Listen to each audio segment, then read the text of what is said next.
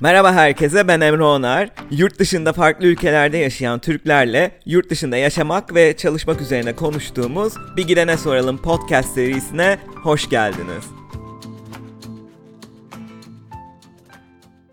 Bu bölümde Finlandiya'ya gidiyoruz ve Çağrı Yalgın konuğum. Onu Twitter'daki Fin kültürü ve ahlak bilgisi, Finli değil Fin hesabından tanıyor olabilirsiniz. Marmara Üniversitesi Tıp Fakültesinden mezun olduktan sonra Japonya'da doktora derecesi alan ve ardından uzun süre Finlandiya'da e, akademik çalışmalarına devam eden Çağrı Bey ile tüm yönleriyle Finlandiya'da yaşamayı konuşacağız. E, bu arada bizi bir araya getirdiği için podcast'imin sıkı takipçisi ve ilk sezondaki konuklarımdan Deniz Ertekin'e de buradan selam gönderiyorum. Onunla da 24. bölümde Avustralya'da yaşamayı konuşmuştuk. Ee, merhaba Çağrı, hoş geldin. Merhaba. Kendinden bize biraz bahsedebilir misin? Ben başta tanıttım ama şöyle biraz daha detaylı bir şekilde senden de dinlemek isterim. Ben aslen e, tıp doktoruyum. İstanbul'da tıp fakültesinden mezun oldum. Marmara Tıp Fakültesinden. Ee, daha sonra araştırma merakı sardı beni. Önce Hollanda'ya gitmiştim 6 aylığına araştırma yapmaya. Daha sonra e, kısa bir süre Japonya'ya gittim kısa bir internlük yaptım. Ardından e, Finlandiya'da bir doktoraya başlama fırsatım oldu. O şekilde Finlandiya'ya geldim ilk başta. Ama ilk o ilk e, doktora iyi gitmemişti. Derken 4 seneyle bu sefer Japonya'ya döndüm ve Japonya'da doktoramı tamamladım. Orada bu genetik e, alanında bir takım araştırmalar yaptım. Daha doğrusu sinir bilim, genetik kesişimi. E, orada şunlara bakıyordum. İşte mesela insan beynini ve sinir sistemini meydana getiren nöron denen hücreler bunların gelişim mekanizmalarını genetik yöntemlerle inceliyordum. Ve tabii çok spesifik böyle dar bir konuda bir araştırma yaptım. O şekilde doktoramı aldım. Daha sonra 2012'de Finlandiya'ya döndüm ve Tampere Üniversitesi'nde, Tampere Finlandiya'nın ikinci büyük şehri.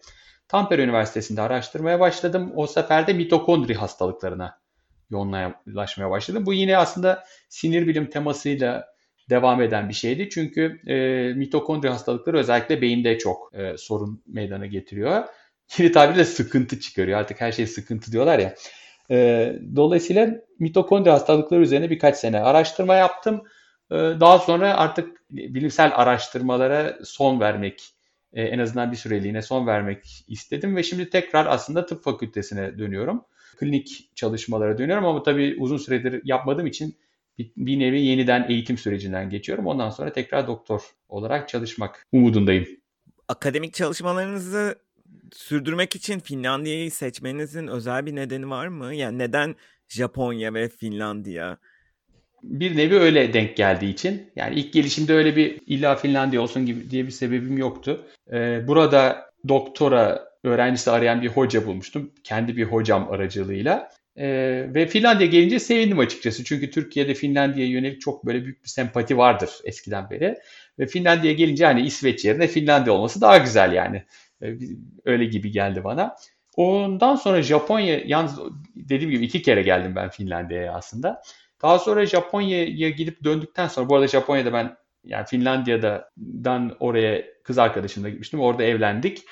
Ee, sonra buraya geri dö- geri döndük çünkü Japonya'ya kıyasla Finlandiya'nın daha iyi e, kadın hakları ve kadının toplumdaki yeri e, ve daha iyi bir iş aile dengesi var Finlandiya'da Japonya'ya kıyasla. Yani Japonya'daki kadın hakları çok kötü demek istemiyorum. Birçok yere göre çok çok iyi durumdalar. Ama e, Finlandiya veya genel olarak İskandinavya bu konuda Japonya'dan iyi. O yüzden ben de hani eşimin hatırına tabii ki Japonya'dan buraya döndüm. Ve 10 yılı aşkın bir süredir Finlandiya'da yaşıyorsunuz. Oradaki hayata ve kültüre dair gözlemlerini de Fin kültürü ve ahlak bilgisi hesabından Twitter'da paylaşıyorsun.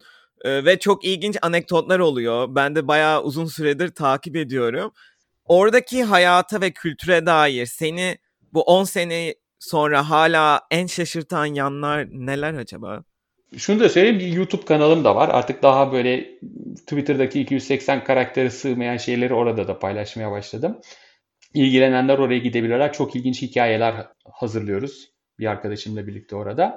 Şaşırtan tarafı pek kalmadı. Artık bu kadar zaman içinde yaşayınca herhalde hatta şöyle bir şey oluyor. Diyelim ki Finlandiya'ya yeni gelen bir Türk'le tanışıyoruz. İşte Aa, şu çok ilginç veya şu çok kafa karıştırıcı bir şey diyorlar. Hani ben de evet ya doğru öyle 15 sene önce benim de başıma gelmişti gibi bir ama unutmuşum yani artık hafızamdan silinmiş onun ters bir şey oldu.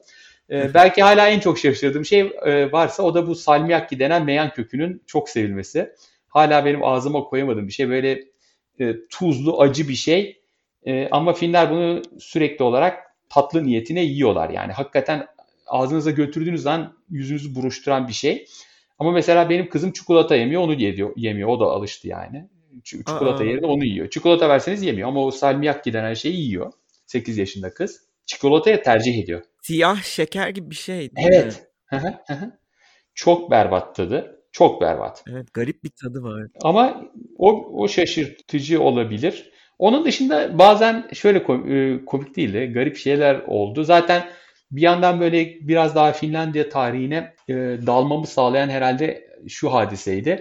Tampere şehrinde taşındığımızda ilk böyle bir yürüyoruz şehir içinde neler var diye. Böyle bir şey var. Sinema, eğlence merkezi Plevna adı. Plevna. Yani tabii çok Plevne'ye benziyor bu. Oradan biraz onun tarihçesini kurcaladığım zaman oranın aslında eski bir fabrika olduğu sonradan lokantaya falan sinemaya dönüştürüldü. E, ortaya çıktı. O, o fabrikanın inşa edilirken o ismin verilmesinin sebebi de o sırada Fin askerlerinin o zamanlar Rusya'nın bir parçası Finlandiya. E, Rus ordusunda Plevne civarında Türklerle savaşmalarıymış mesela. Pat diye hani Finlandiya nere, Türkiye nere böyle bir bağlantı ortaya çıkabiliyor ve böyle ilginç e, Türk-Fin tarihinin ilginç kesişme noktaları beni şaşırtıyor şu an. Başka bu tür kesişme noktaları var mı? Yani mesela en son şunu araştırdık ve bu konuda bir YouTube videosu hazırlıyoruz şu an. Ee, Karadeniz gemisi var mesela 1926'da buradan çıkıp e, Türkiye'den çıkıp e, çok değişik limanlar e, Avrupa'daki birçok limana gidip Türk ürünlerini ve kültürünü tanıtma amaçlı olarak sergi, yüzen bir sergi gemisi olarak bu limanlara dolaşan bir gemi var. E, Helsinki'de çok büyük coşkuyla karşılanıyorlar. Hatta şunu da yeni öğrendim. Bu gemiyi birçok limana götürüyor, ayar gitmesini planlıyor Türkiye Cumhuriyeti Devleti. Bunu karşı taraftan istek olarak hani bize de gelsin diyen tek devlet Finlandiya. Allah Allah çok ilginçmiş. Evet 1926 ee, ve oraya vardıklarında çok coşkulu karşılanma sebeplerinden biri de burada yüz küsür yıldır çok yerleşik, o zamanlar tabii yüz küsür değil ama e, çok yerleşik durumda olan bir Tatar hmm. azınlık var. Ve e, o dönemde de Bolşevik devrimi sonrasında Rusya ile temasları bir, an, bir anda kesiliyor. Ve o sırada Türkiye'ye yüzlerini dönüyorlar. Ve dolayısıyla Türkiye'den gelen bir gemi çok büyük coşkuyla karşılıyorlar mesela. E, gemidekiler bunu henüz bilmiyor o yüzden çok şaşırıyorlar. Ama Finler de çok ilgi gösteriyor. Yani Dışişleri Bakanı gelip konuşma yapıyor gemide. O kadar önemli Finler için. Ve ben o günün arşivlerine gittim Finlandiya basınındaki. Gerçekten manşetten verilmiş Karadeniz gemisinin geldiği Helsinki'ye. Önemli yani ve çok çok ilginç böyle kesişme noktaları var. Bunları yavaş yavaş kendi YouTube kanalımda da ee, daha önce bir kitap olarak yayınlamıştım. Ee, sesli kitap olarak yayınlanmıştım. Storytel şirketinden çıktı. Ama şimdi de e, YouTube kanalından bunları e, daha böyle değişik işte gazete kupürleriyle, fotoğraflarla bulabildiğimiz bütün belgelerle birlikte veriyoruz. Gerçekten çok ilginçmiş. Yani o Karadeniz gemisinin bu arada ben de çok yakın zamanlı öğrendim. Belki iki sene önce e, enteresan bir proje o Karadeniz gemisi. Evet. E, bu arada soruları hazırlarken oradaki Tatar toplumuna dair de bir şeyler sorayım diye araştırdım aslında. Ben de böyle belli belirsiz bir bilgi vardı kafamın bir köşesinde kalmış nedense. E, ben zannediyordum ki hani hani çoğu insan bilmese de böyle yerleşik bir Tatar nüfus var ve toplumda aslında etkili de gibi bir, böyle garip bir bilgi kalmış. Evet doğru. Ama sonra Wikipedia'da baktım bin kişi gibi bir nüfus gördüm. Evet ama bin kişi ama çok saygın ve e, maddi durumu çok iyi. Sosyoekonomik olarak çok iyi bir nüfus. Yani azınlık olarak çok iyi durumdalar. Ee, örnek gösterilebilecek bir azınlık. Yani hem Fin toplumuna tamamen entegre durumdalar hem de kendi kültürlerini, dillerini bir ona ek olarak yaşayabilen bir toplum. O yüzden çok çok ilginç bir, bir toplum. Yani bir araya geliyorlar. Yazlık kampları var kendi çocukları için. O çocuklar bir araya geliyorlar. Birbirleriyle Tatarca konuşuyorlar. Ee, Helsinki merkezinde cami gibi merkezleri var. Resmen dini bir azınlık ve onun temsilcisi olan Finlandiya İslam Cemaati adlı bir dernekleri de var. Ama İslam cemaati derken yalnızca yalnızca Tatarları temsil ediyor bu. Yani başkasını almıyorlar. Bir yanlışlık olmasın.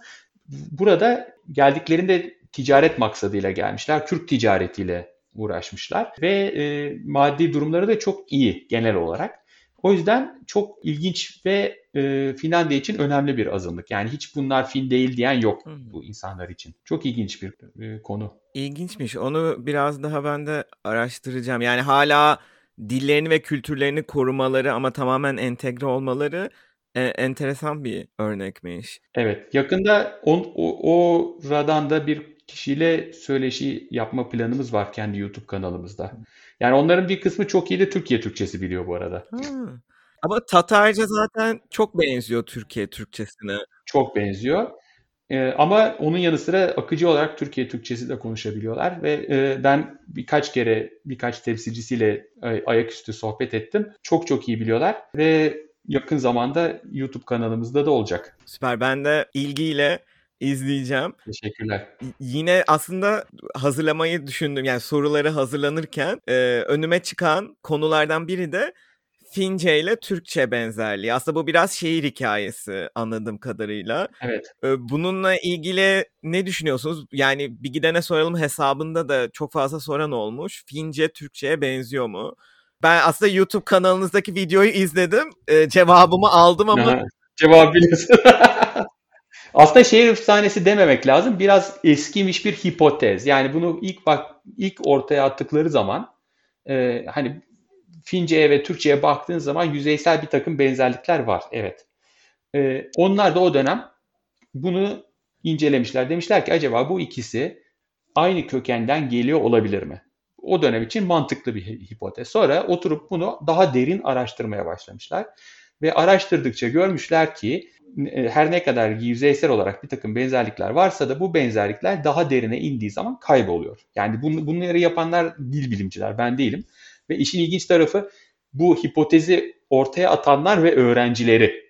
Yani aslında bunun e, doğru olması onlar için aslında avantajlı bir durum olurdu ama dürüst bir şekilde demişler ki yani biz böyle bir şey olduğunu düşündük ama sonra baktık ki yok. Ama e, o dönemden bugüne hala bunun yankıları sürüyor. Yani işte Fince ile Türkçe akraba diye. E, ama bu artık bir şekilde Türkiye'de hala akademik çevrelerde de çok tutuluyor ama dünyanın geri kalanında çok çok az destek gören bir hipotez. Baktığınız zaman benzerlikler neler? Mesela ünlü uyumu var Fince'de. Türkçedekine kural olarak benziyor. Fakat benzemediği taraf hangi harflerin uyduğu birbirine. Hatta Fince'de mesela E ve I her şey Joker gibi her kelimeye girebiliyor. Yani öyle bizde öyle ortak harf yok. Fince'de var. Bir de sesler benziyor genel olarak. Yani Rusçadaki, Fransızcadaki gibi hani bizim çıkaramadığımız sesler vardır ya onlar Fince'de yok. Bizdeki gibi K, T, P falan hani bu, bu A, E bir Almanca'daki E var. A ile E arasında. Ee, onlar var. Bunun yanı sıra bazı cümlelerin yapısı benziyor ama çoğunun benzemiyor. Değişik cümle yapıları var Fince'de. Bunların bir kısmı benziyor, bir kısmı benzemiyor. Yani en çok kullanılan cümle yapısı biraz daha böyle e, this is a book gibi İngilizce'dekini takip eden bir yapı var. E, dolayısıyla o kadar da benzemiyor gelenler bana hep sonra veya gelmek isteyenler şey diyor hani tüfince de kolaymış canım hemen öğreniriz diye söylüyorlar ama bu doğru değil. Yani bu benzerlikler sizi 15-20 gün götürür belki ama daha sonra oturup cidden gramer kuralları da öğrenmeniz gerekiyor. Şöyle bir de bir tarafı var. Bizdeki Türkçedeki ses değişimleri, ünlü uyumu olsun, ünsüz uyumları olsun mesela hani sert sessizlerin benzeşmesi falan gibi kurallar e, hemen her sözcük için geçerliyken Fince'de 14 ayrı değişim var 10 küsur tür sözcük var. Bunların hepsinde e, bu değişimlerin yönü değişebiliyor. değişebiliyor. Mesela sözcük e ile bitiyorsa ünsüz yumuşamıyor da sertleşiyor. Tersi oluyor mesela. Yani her zaman işte hani kitap kitabı olur gibi değil. Bazı durumlarda kitap ise kitapı oluyor gibi düşünün. Böyle iki yönlü olması sorunu da var. E, ve her sözcük türü için işte e ile biten sözcükler, usla biten sözcükler, uusla biten sözcükler, nenle hani hakinen falan gibi şeyler var ya, nenle biten sözcükler bunların hepsinin sonlarının nasıl değiştiğinin kuralı ayrı. O yüzden onların hepsini ayrı ayrı öğrenmeniz gerekiyor ve bol bol pratik yapmanız gerekiyor. Bu pratiğin önünde de iki tür sorun var. Birincisi Fince'nin konuşma dili yazılı dilinden bir bayağı ayrı. Dolayısıyla kitaptan çok iyi çalışsanız dahi normal bir şekilde karşınızda konuşan, gündelik dille konuşan, argo da demiyorum, jargon değil. Yani haber Türk fincesi değil de herhangi bir gündelik finceyle konuşan kişiyle konuşamadığınız zaman o konuşma dilini öğrenemiyorsunuz. İkincisi de Finlerin hemen hepsi iyi İngilizce biliyor. Yani e, işinizi birçok zaman İngilizce olarak halledebiliyorsunuz. Halledebildiğiniz için de Fince öğrenmeniz gerekmiyor. Sorunlardan biri bu. Benim hani başka tanıdıklarım var, başka ülkelerde yaşıyorlar. E, oranın dilini çabucak öğreniyorlar çünkü öğrenmek zorunda kalıyorlar ve karşısındakine de İngilizce derdini anlatamıyor e, ve pratik oluyor. Burada öyle bir imkan olmuyor. Birçok kişi bu nedenle Fince öğrenemiyor.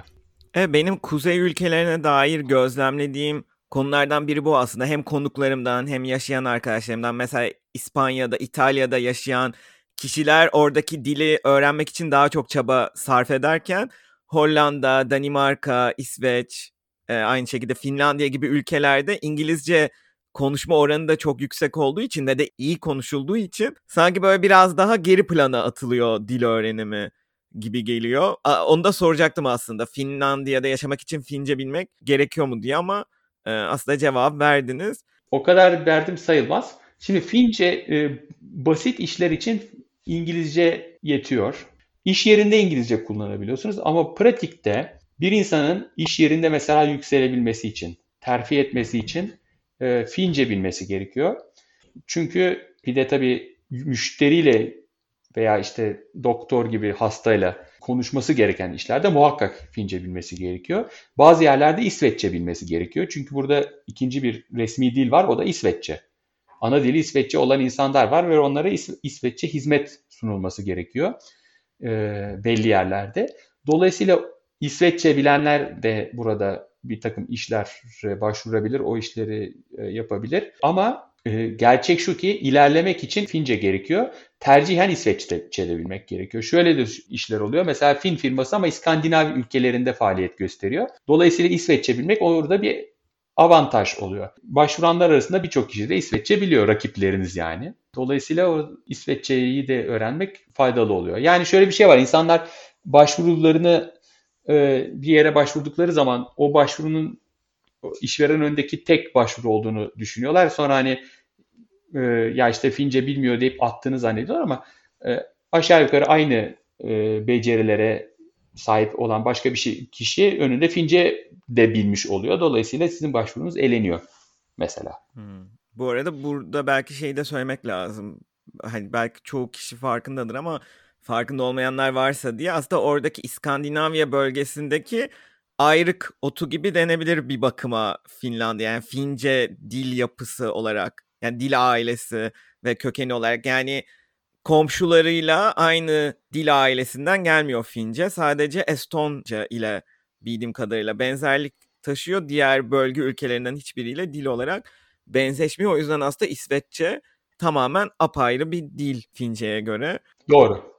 Şey de çok enteresan oradaki İsveççe azınlık. Ben bir kampa gitmiştim e, yıllar önce. E, orada Finlandiya'dan 3 öğrenci vardı. Bunlardan biri İsveççe konuşulan bölgedendi. Ben o zamana kadar hani öyle bir ayrım olduğunu bilmiyordum.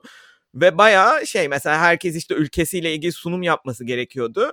Üç tane Finlandiyalı öğrenciden ikisi ayrı sunum yaptı. İsveççe konuşulan bölgeden olan ayrı sunum yaptı. E, kendi bölgesini tanıttı. Bayağı aslında İsveççe konuşan bir azınlık da var ve o azınlık sizin tweetlerinizde de görüyorum. E, ayrı dinamikleri var o toplumun belki bilmeyenler için ilginç gelebilir diye düşündüm. Var, var. Doğru. Aç, açabilirseniz biraz. Doğru ama e, aslında onlar da film. Yani işin ilginç tarafı. Bu insanlar kendilerini is, büyük oranda İsveçli olarak görmüyor. Finlandiya, Fin ulusunun bir kısmı olarak görüyor. Finlandiya Anayasası'na bakarsanız e, orada şöyle diyor. Finlandiya'nın ulusal dilleri Fince ve İsveççedir diyor. Yani resmi dilleri demiyor. Ulusal dilleri diyor. Hani bir Fin toplumunun dilleri olarak görülüyor bu ikisi. E, ama İsveççe konuşan Fin azınlığın orada o şekilde e, olmasını istiyorlar. O şekilde yaşamasını istiyorlar. Bunu bir zenginlik olarak görüyorlar. Dolayısıyla o dile dair hassasiyetleri var. Bugün mesela ben koronavirüs durumuyla ilgili basın toplantısını dinledim. E, ilginç sahneler neler oluşabiliyor. Adalet Bakanı İsveçliler Partisi. Öyle bir parti de var. Ama Finler yani bu insanlar. Mesela İsveççe sunum yaptı. Bir ara Fince konuştu. Sonra İsveççe konuşulan bölgenin gazetesi Fin Bakan'a yani Fince, ana Fince olan Fin Bakan'a İsveççe soru sordu. Kadın Fince cevapladı. Herkes birbirini bu şekilde kendi dilini konuşuyor ve anlam anlıyor yani. Çünkü bir de Finlerin İsveççe öğrenme zorunluluğu var. E, yani bütün Finlerin okulda İsveççe veya Fince öteki resmi dili öğrenme zorunluluğu var. Herkes Fince ve İsveççe biliyor öğrenimlerinin sonunda. Benim o arkadaşım da kendini Swedish speaking Fin diye tanıtıyordu. Doğru ben başta hani hiç bilmediğim için o zaman o konsepti buna 10 sene önce bayağı garipsemiştim nasıl falan. Bayağı da detaylı anlatmıştı. O konuda da çok tutkulu biriydi. Yani o kadar ki Fin milliyetçiliğinin en büyük isimlerinin ana dili İsveççe. Mesela bu Beyaz Zambaklar ülkesinde kitabı var ya. O kitabın kitabın kahramanı olan Snellman, filozof Sinelman yani biz Fince'ye önem vermeliyiz, Fince'yi akademik, bilimsel alanlarda kullanmalıyız falan diyor. Bütün bunları İsveççe yazıyor. Ondan sonra Finlerin en önemli isimlerinden Sibelius, bestekar Sibelius, e, ana dili İsveççe. Finlandiya'nın milli şairi Runeberg, ana dili İsveççe. Finlandiya'nın milli marşı olan şiiri İsveççe yazıyor. Şiir daha sonra Fince'ye tercüme ediliyor. Hmm. Ne kadar ilginç. Bu acaba şeyden dolayı mı? İsveççenin bir zaman baskın dil olup sonradan Fince'nin e, böyle geri kazandırılması gibi bir konudan ötürü mü? Evet. Yani Fince o zamanlar işte aşağı tabakanın dili. Ee, ne zaman ki milli duygular uyanmaya başlıyor o zaman diyorlar ki biz e, şey yapalım bu Fince'yi eğitimde, öğretimde kullanmaya başlayalım diyorlar. O zaman uyanma başlıyor.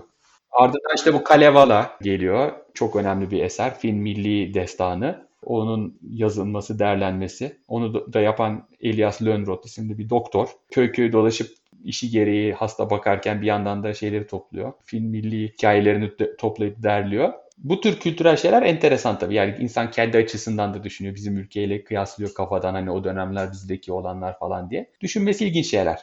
Evet, hoşuma gitti benim de. Ben dille de çok ilgiliyim. İlgi alanlarımdan biri. Benim de Türkiye'deki dil reformunu anımsattı sizin anlattıklarınız aslında. Benzerlikler var gibi. Bu arada Finlandiya ile ilgili akla gelen en popüler konulardan biri oradaki eğitim sistemi. Doğru. Nasıl bir sistem? Yani uluslararası olarak başarılı olmasının nedenlerini nasıl gözlemliyorsunuz? Şu an anladığım kadarıyla ilkokula giden çocuklarınız da var. Onların mesela okul kitaplarına baktığınızda Türkiye'dekine göre nasıl farklı bir eğitim bu sadece okul kitaplarında değil. Bazen böyle Türkiye'de Finlandiya eğitim sistemi geçtiği adı geçtiği zaman akla gelen şeyler hep böyle sınıf seviyesinde yani okul sınıf, okuldaki sınıf seviyesinde ee, şey işte hani sınav yokmuş, ödev yokmuş ki bunlar yanlış bu arada. Öğrenciler işte şöyle yapıyorlarmış falan diye. Hani okulda işte bir de şey haberi çıkıyor işte şu okulda Finlandiya eğitim sistemi uygulanacak falan diye. Eğitim sistemi dendiği zaman böyle yerel okula ait bir şey anlaşılmaması lazım. Ee, biz bu konuyu burada eğitimle Türkçe'de konuşabilen Anna var. Eşinden dolayı Türkçe biliyor. Ee, oğlu da da öğretmenlik okuyor. YouTube'da onunla bir söyleşi yaptım. İlgilenenler gidip onu dinlesin. Çok ilginç şeyler anlatıyor videoda. Ulusal düzeyde anlaşılması gereken bir sistem bu. Bir kere mesela nitelikli öğretmene dayanıyor çok büyük oranda. Fırsat eşitliğine dayanıyor öğrenciler arasında ve öğretmen, o nitelikli öğretmenlerin hepsi lisansta ve yüksek lisansta eğitim okumuş. Yani hani matematik okuyup üstüne başka bir şey yapıp öğretmen olmuş değil bu insanlar. Muhakkak eğitimi hem lisans hem yüksek lisans seviyesinde okuduktan sonra ve tez verip eğitimle ilgili bir takım araştırmalar yaptıktan sonra mezun olan ve artık sınıfta yeni yöntemler uyguladığı gibi bu yöntemlerin işe yarayıp yaramadığını sistematik olarak ölçebilecek öğretmenler yetiştirdikten sonra bu insanlara artık bir takım özgürlükler veriyorlar. Sınıfta ne yapacağını motomot söylemiyorlar da onların e, yaratıcılıklarına bırakıyorlar. Ve ardından sadece kendi sınıflarında yapacaklarını değil, okuldaki öğrencilerin yemeğine kadar veya o belediye sınırları içinde yapılacak eğitim uygulamalarına kadar daha sonra kendi işte öğretmenler birlikleri, sendikaları vasıtasıyla ulusal seviyedeki eğitim sistemine kadar etkileri oluyor bu öğretmenlerin. Ya, ve çok iyi yetiştirilmiş öğretmenden başlıyor her şey. Ama sınıfta öğretmen ödev vermiyormuşla işte veya şöyle kitap kullanıyorlarmışla bitecek bir şey değil. Ulusal düzeyde bir sistem bu. Ee, ve 1970'lerden bu, bu yana geliştirilen bir sistem ve değiştirilen bir sistem. Çünkü bir yandan da çağın gereklilikleri değişiyor. İşte mesela bir anda koronavirüs oldu ee, veya işte öğrencilerin daha çok dijital e, uygulamalara ayak uydurması gerektiği zamanlar geldi. Bunlara nasıl ayak uydurabiliriz? Bunları e, öğrencilerden, gelecek kuşaklardan işlevsellik açısından gerekecek şeyleri nasıl şimdiden verebilirizin e, tartışmalarını yapıyor bu insanlar. E, dolayısıyla ulusal düzeydeki bir eğitim sistemi, ulusal düzeyde oluşturulmuş bir eğitim sistemi. Onu o şekilde düşünmek lazım. Zaten böyle bir başarının arkasında uzun yıllara yayılan bir plan olduğu belli yani 70'li yıllardan itibaren yapılan bir reform ya da kalkınma adını ne koyarsanız olduğuna göre hani zaten ne 50 senelik bir başarı söz konusu ve aslında günün sonunda dediğiniz gibi nitelikli eleman yetiştirip yani nitelikli öğretmen oluyor bu noktada. Onlar da böylece nitelikli kuşaklar yetiştirebiliyor. Bu arada Türkiye'de aslında Finlandiya ile ilgili anladığım kadarıyla böyle sık bilinen yanlışlar söz konusu. Senin böyle gözlemlediğin ne tarz sık bilinen yanlışlar var? Sanırım en önemli şey hani her şey şahane yanlışlığı. Şöyle bir şey enteresan döngüsel cevaplar geliyor bana. İşte mesela benim kafamda şöyledir. Güzel bir şey budur. Demek ki Finlandiya'da da öyle olması lazım diye anlatıyor bazen insanlar. Yani Finlandiya'da nasıl benim aklıma gelen olan şeyi yapmazlar. Yani ben nasıl ben çok iyi düşündüm bunu. Finlandiya'da da öyle düşünmüştür yani. Çünkü ben düşündüm Finlandiya, Finlerin aklına haydi haydi gelmiş olması lazım falan diye. Öyle, öyle düşünülebiliyor bazen. Herkes kendi kafasındaki ideal dünyayı Finlandiya'da var sanıyor. Halbuki burada da o kadar mükemmel bir dünya yok. İşte herkesin her istediğini her zaman yaptığı bir dünya değil. Ama hani ülke birçok ülkeden daha iyi durumda. O kesin. Çalışarak, çabalayarak oluyor ve herkes her zaman bunlar için e, böyle ideal imkanları bulmuyor. Gerçek bu ama çalışıyorlar, azimle çalışıyorlar, durmadan çalışıyorlar, nitelikli iş meydana getirmeye çalışıyorlar. E, bu şekilde devam ediyor. Başka bir şey işte hani Beyaz Zambaklar Ülkesi kitabı birçok insanın Finlandiya hakkındaki tek kaynağı bu. Hatta şöyle bir şey yani ben kalktım 10 sene burada yaşamışım mesela. Anlatıyorum. Diyorlar ki ama biz Beyaz Zambaklar ülkesinde başka türlü okuduk. Yani başka senin dediğin yanlış olması lazım diyorlar. Yani ya ben burada yaşıyorum. Anlatamıyorum bazen. Hadi oradan hani sen yalan söylüyorsun diyorlar. Ve işin tabii ilginç tarafı Beyaz Zambaklar Ülkesi kitabının basım tarihine 1923. yani 1900 hatta şöyle şeyler oldu. İnsanlar bunun farkında değil sanıyorum. Ben bir zamanlar Twitter hesabımın adı Beyaz Zambakla ülkesinden idi. Bana şey mesajı geliyordu. E, kitabınızı okuduk çok güzel hocam falan diyor yazıyorlardı. Yani 1923'te ben kitabı 7 yaşında falan yazmış olsam şimdi 100 yaşında falan olmam lazım en az. Yani üzerinde de Atatürk'ün okuttuğu kitap yazıyor. Yani aritmetiği bile yapamayan insanlar var. En azından yani Beyaz Zambaklar Ülkesi kitabının içindeki bazı olaylar çok çok abartılmış, epik, didaktik bir kitap yani. Sinelman'ın hayatı aslında çok da, daha da enteresan bir hayat, gerçek hayatı. Orada fazla idealize edilmiş bir anlatım var. Ee, ha, ha okumayın mı? Okuyun tabii ama çok da ciddiye alınacak bir şey, şey değil. Yani ondan daha doğrusunu ben size anlatabilirim. bir de Ural Altoy olayı var. Onu da konuşmuş muyduk? Yani Finlerle Türklerin işte akraba olması veya işte dillerin akraba olması. O da çok sık geliyor. Şimdi ben iki dili de biliyorum.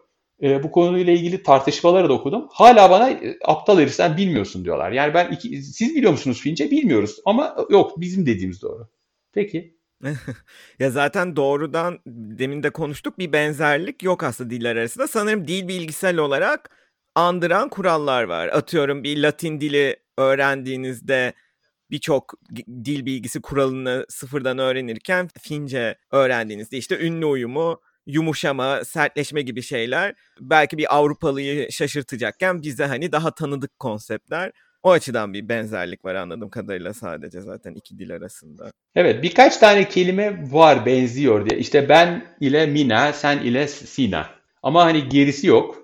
Bu arada Finlandiya ile ilgili genel olarak çoğu insanın olumlu düşünceleri de var. İşte kadın erkek eşitliği olsun, politik olarak, yaşam standartları olarak. Orada yaşayan biri olarak Finlandiya'nın sorun yaşadığı alanları neler olarak görüyorsunuz? Eminim her şey toz pembe değildir. Değil, doğru. Yani genel bir problem olarak Finlerin rahatsız olduğu bir şey değil de e, yalnızlık olabilir. Bu fazla bireyci bir kültürün e, bir yansıması. Hani aynı madeni paranın öteki yüzü gibi düşünebilirsiniz. Olumlu bir yan olarak işte hani işine karışan neden yok. Ama öteki yandan hani arayan soran da yok. İkisi birbiriyle alakalı şeyler aslında bunlar. O tabii mesela yaşlı insanlar yaşlandıkça sorun çıkarabiliyor ve depresyona sebep olabiliyor. Olmayabilir ama mesela aile çevresi olmayan insanlar işte alkole sürüklenebiliyor e, yalnızlık sebebiyle bu tür sorunlar olabiliyor. Bunun dışında yıllardır bir ekonomik kriz sürüp gidiyor. Hala ondan topar kurtulamadılar.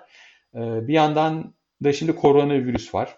Yani Finlandiya'nın ulusal borcu böyle 150 milyar euro falandı. Şimdi bir 20-30 euro sadece bu sene eklendi. Bir milyar euro sadece bu yıl eklendi. Bakalım bu ekonomik sorunlardan ne zaman kurtulacaklar? Şöyle bir tarafı var Finlandiya'nın. İşte arada bir büyük şirket çıkıyor Nokia gibi şeyi kapatıyor. Ama mesela yıllardır öyle bir şey çıkmadı. Küçük şirketlerin de ekonomiyi o kadar harekete geçirme kapasitesi olmadı. Dolayısıyla borçlar birikti. Bakalım sonra ne olacak? Hmm, bunu açıkçası bilmiyordum ben. Finlandiya'nın böyle bir ekonomik krizde olduğunu.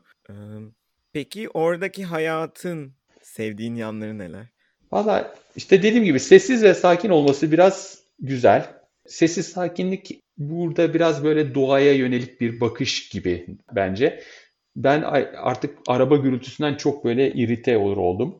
Ee, özellikle mesela yol kenarında oturmuyorsanız pencerenizi açarsınız orman seslerini duyabilirsiniz. Şehrin böyle çok içinde değilseniz. Ee, sessizlik vardır, rahat vardır, sükunet vardır. Bu benim çok sevdiğim bir şey. Herkes sevmeyebilir. Bence en güzel yanlarından biri bu. Bir yandan da daha önce söylediğim hani yalnızlığın öteki açısı herkesin kendi işine bakması. Siz kendi işinizi yapıyorsanız kimse size ilişmiyor. Kimse sizi rahatsız etmiyor. Ee, böyle bir ortamda sadece hani birlikte olmak istediğiniz kişilerle zaman geçirmek istiyorsanız bu mümkün. Benim de istediğim biraz buydu. Bazısı çok sosyal olmak, olmak isterse belki onun için uygun olmayabilir. Ama benim için uygun. Benim sevdiğim bir tarafı. Böyle. Sükunet, sessizlik. Böyle şeyler. Benim sevdiğim şeyler.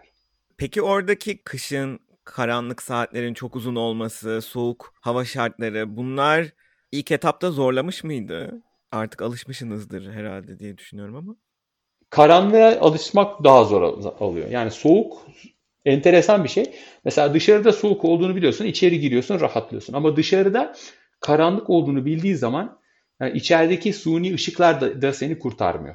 Çok ilginç bir şey. Yani o psikoloji içindesin. Dışarısı karanlık biliyorsun. Ve kışın o karanlık günlerde dışarıda gündüz dediğin zaman da çok fazla ışık olmayabilir. Böyle güneş kendini biraz gösterip kaçıyor bazı yerlerde veya bazı günlerde. O nedenle insan karanlık istemiyorsa buraya gelmesin mesela. Karanlığa ben tahammül edemem diyorsa. Bazı tabii yazın tam tersi oluyor ve onu da istemeyen var. Mesela uyuyamıyorum diyor. Hmm. Eğer fazla ışıktan uyuyamıyorsanız o Finlandiya yine sizin tercihiniz olmasın. Oradaki Türk toplumu nasıl? Böyle son yıllarda atıyorum akademik çevrelerden bir artış var mı Finlandiya'ya? Var. Ya da beyaz yakalı var. gelen var mı? İkisi de var. Hmm. Çok fazla var. Ee, hemen birbirini bulamıyor bile. Bizim bir grup arkadaşımız var. Twitter'dan da ben çok kıymetli insanlarla tanıştım burada beni takip eden. Ee, onlarla daha sonra işte bir araya geldik. Şimdi tabii koronavirüs nedeniyle bir süredir yapamıyoruz. Ama tabii burada birbiriyle görüşen insanlar var. Ee, ve çok Türk var artık. Son birkaç senede herhalde artmıştır. Siz 10 senedir orada olduğunuza göre Yok benim bir tanıdığım vardı şey diyordu ilk geldiği zaman işte Finlandiya'da o, o ilk geldiğinde 42 Türk varmış falan. O, o kadar iyi biliyorlarmış yani. Öyle anlatıyordu. Şu an kaç Türk var biliyor musunuz? Bilmiyorum binlerce. Oo, o kadar. Tabii tabii. Ay, çok şaşırdım. Peki Türkiye'yi özlüyor musun? Dönmeyi düşünüyor musun Türkiye'ye? Dönmeyi düşünmüyorum. Burada halimden çok memnunum.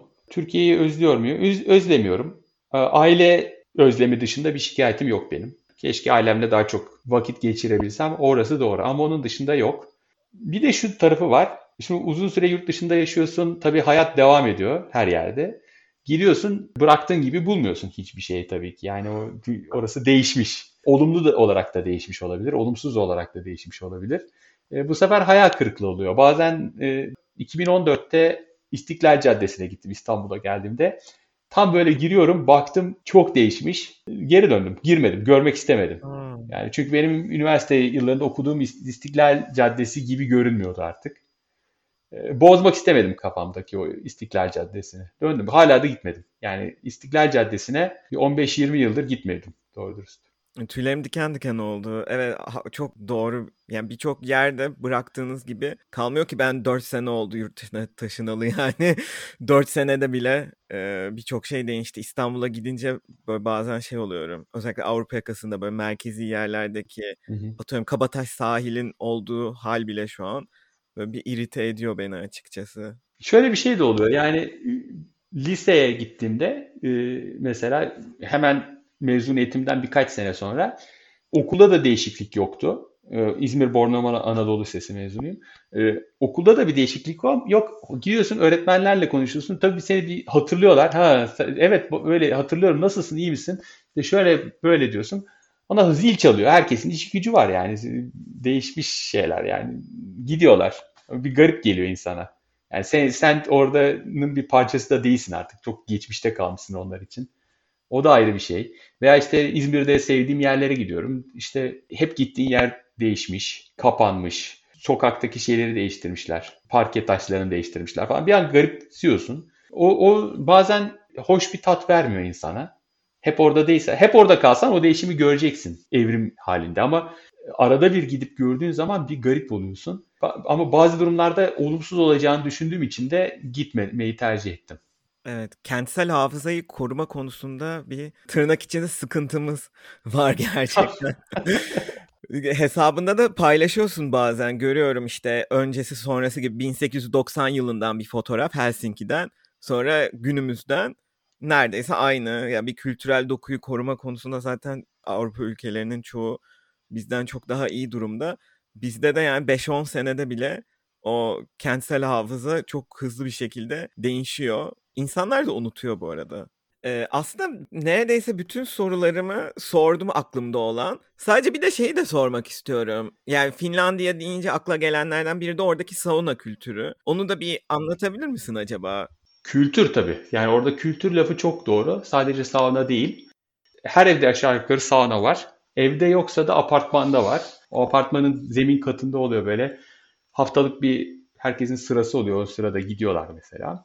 Ama birçok kişinin saunası işte mesela e, yazlık bir işte göl kıyısında evi oluyor. O gölün kenarında oluyor. İşte odunla yakılıyor. O evlerde hiç elektrik bile olmuyor mesela veya işte kuyudan su çıkarılıyor. Şey musluk suyu yok. Diyelim ki öyle doğanın göbeğinde işte bir sauna oluyor. İşte o saunadan göle atlıyorlar. İşte arkadaşlarla bir araya geliyorlar. Birlikte işte saunada sosis yiyorlar vesaire işte içki içiyorlar bu tür bir kültür var. Yani eski arkadaşlarıyla bir araya gelip sauna yapmak veya işte Noel zamanı tanıdıklarıyla bir araya gelip saunaya gitmek. İşte Helsinki merkezinde saunalar var. Aynı zamanda restoran mesela saunaya gidiyorsun sonra çıkıp yemek yiyorsun bir daha giriyorsun falan. Ee, bu tarz bir kültür var. İşte o yaz zamanlarında saunaya gitmenin getirdiği rahatlama, işte bütün gününü işten uzak, e, şehir gürültüsünden uzak, işte göl kıyısında sauna yaparak geçirme gibi e, bir kültür var. Yani mesela ben en son gittiğimde sauna sobasının yani o su, su, üzerine su atıyorsun buhar oluyor falan ya. O sauna sobasının üzerine böyle bir çanak, metal çanak koymuşlar. O çanağın üzerine sosis dolu. Onu da zincirle tavana bağlamışlar. O sıcakla o sosisler pişiyor ama çok yavaş, ağır ağır. Sonra o sosisler yeniyor falan. Böyle kendine has bir kültürü var ve çok sevilen bir şey. Ee, aslında yani Avrupa kültürü ama e, Almanya'da falan da varmış çok. İspanya'da bu buluntuları var bunların ama vaktiyle kilise bunu yasaklamış. İşte bu işin içine fuhuş falan da giriyormuş. Kilise sevmiyormuş. Finlandiya'ya Hristiyanlık geç geldiği için Finlandiya'daki kültür korundu diyorlar. Yani aslında o kadar Finlere has bir kültür değil bu başta. Ama e, bir tek Finlerde kaldığı için e, o sauna kültürünün adı kalıyor. Fin kültürü diye. Aa, çok ilginçmiş bu. Yani birçok yerde var çünkü bir rahatlama metodu. Sıcak. İşte terliyorsun. Onun getirdiği bir rahatlama var. Ama öte yandan Finlandiya'da e, en önde gelen bir mesela tıbbi sorun sebebi. Mesela içkiyle aslında iyi gitmiyor. Yani işin içinde e, içme var. Ama e, mesela içki içip de sobanın üzerine düşenler e, veya doğrudan doğruya sobanın üzerine oturanlar sarhoş kafayla e, saunanın içinde sızıp kalıp deri yanı, yanı olanlar orada ışınım haline gelen e, ısı vasıtasıyla ve yani çok ciddi yanıklar olabiliyor ve bunların sayısı az buz değil. Ben ilk yardım kursuna da gitmiştim burada. Mesela Finlandiya'daki en önemli yanık sebebi saunada içkili olarak bulunmak. Hmm. Bu, bu da önemli. O yüzden buranın kültürünün bir parçası iyi veya kötü. Ve bizim evde var. Ben haftada bir saunaya giriyorum. Hmm. Ama tabii böbrekleri falan da korumak lazım. Ee, çok su içmek lazım. Mesela çok terliyorsun. Hı Hani Türkiye'de şey oluyor. Hani terlemek iyidir. Dolayısıyla bol bol terleyelim. işte toksinleri atalım falan deniyor ama tabii bunun bilimsel bir şeyi yok. Toksin atmak gibi bir şey yok. Terliyorsun, bir rahatlama getiriyor. Sonra işte o sıvıyı geri almak lazım. O da öyle. İlginçmiş. İyi ki buna da girdik. Benim başka bir sorum kalmadı aslında. Senin eklemek istediğin herhangi bir şey var mı? Yok galiba. Aklımdaki her şeyi söylemiş olabilirim. Hani benim Twitter'dan takip edebilirler. Aklıma geldikçe ilginç tarihsel, kültürel ayrıntıları e, paylaşıyorum. Bazen de sadece işte ben şu yemeği yaptım diye paylaşıyorum. Kusura bakmayın. e, onun da haricinde ama YouTube konusunda çok heyecanlıyız bugünlerde. Bir arkadaşım var bana yardım ediyor o konuda grafik açısından. Oraya da koyacağımız normalde Twitter'a sığmayan hikayeler var söyleşiler yapıyoruz. Finlandiya'yı eğitim açısından bilen, kültür açısından bilen, tarih açısından bilen insanlarla hali hazırda konuştuk. Onlarla yapacağımız bir takım söyleşiler var. Bir yandan da işte hani Finlandiya'ya ya nasıl gelirsiniz falan. Bu konuda hani e, umut tüccarlarının eline düşmeyin. Doğru bilgileri de vereyim istiyorum. Beni YouTube'dan da takip edebilirler isteyenler. Bölüm açıklamasında bu arada senin Twitter adresini de yani kullanıcı adını da yazacağım. Merak edenler takip etsin. Ya ben şahsen Finlandiya'ya taşınmak gibi bir fikrim olmamasına rağmen bayağı keyifle ilgiyle takip ediyorum. Özellikle böyle kültürel farkların, oradaki hayata dair böyle ufak ilginç anekdotlar hoşunuza gidiyorsa takip edin derim. Çok teşekkürler. Çok teşekkürler Çağrı. İyi ki katıldın. Çok güzel bir sohbetti. Ben teşekkür ederim. Çok çok teşekkürler. Dinlediğiniz için çok teşekkürler. Farklı alanlardaki insanların hikayelerini dinlemek için takipte kalmaya devam edin. Ayrıca Instagram ve Twitter'da bir gidene soralım hesaplarını da takip edebilirsiniz. Hoşçakalın.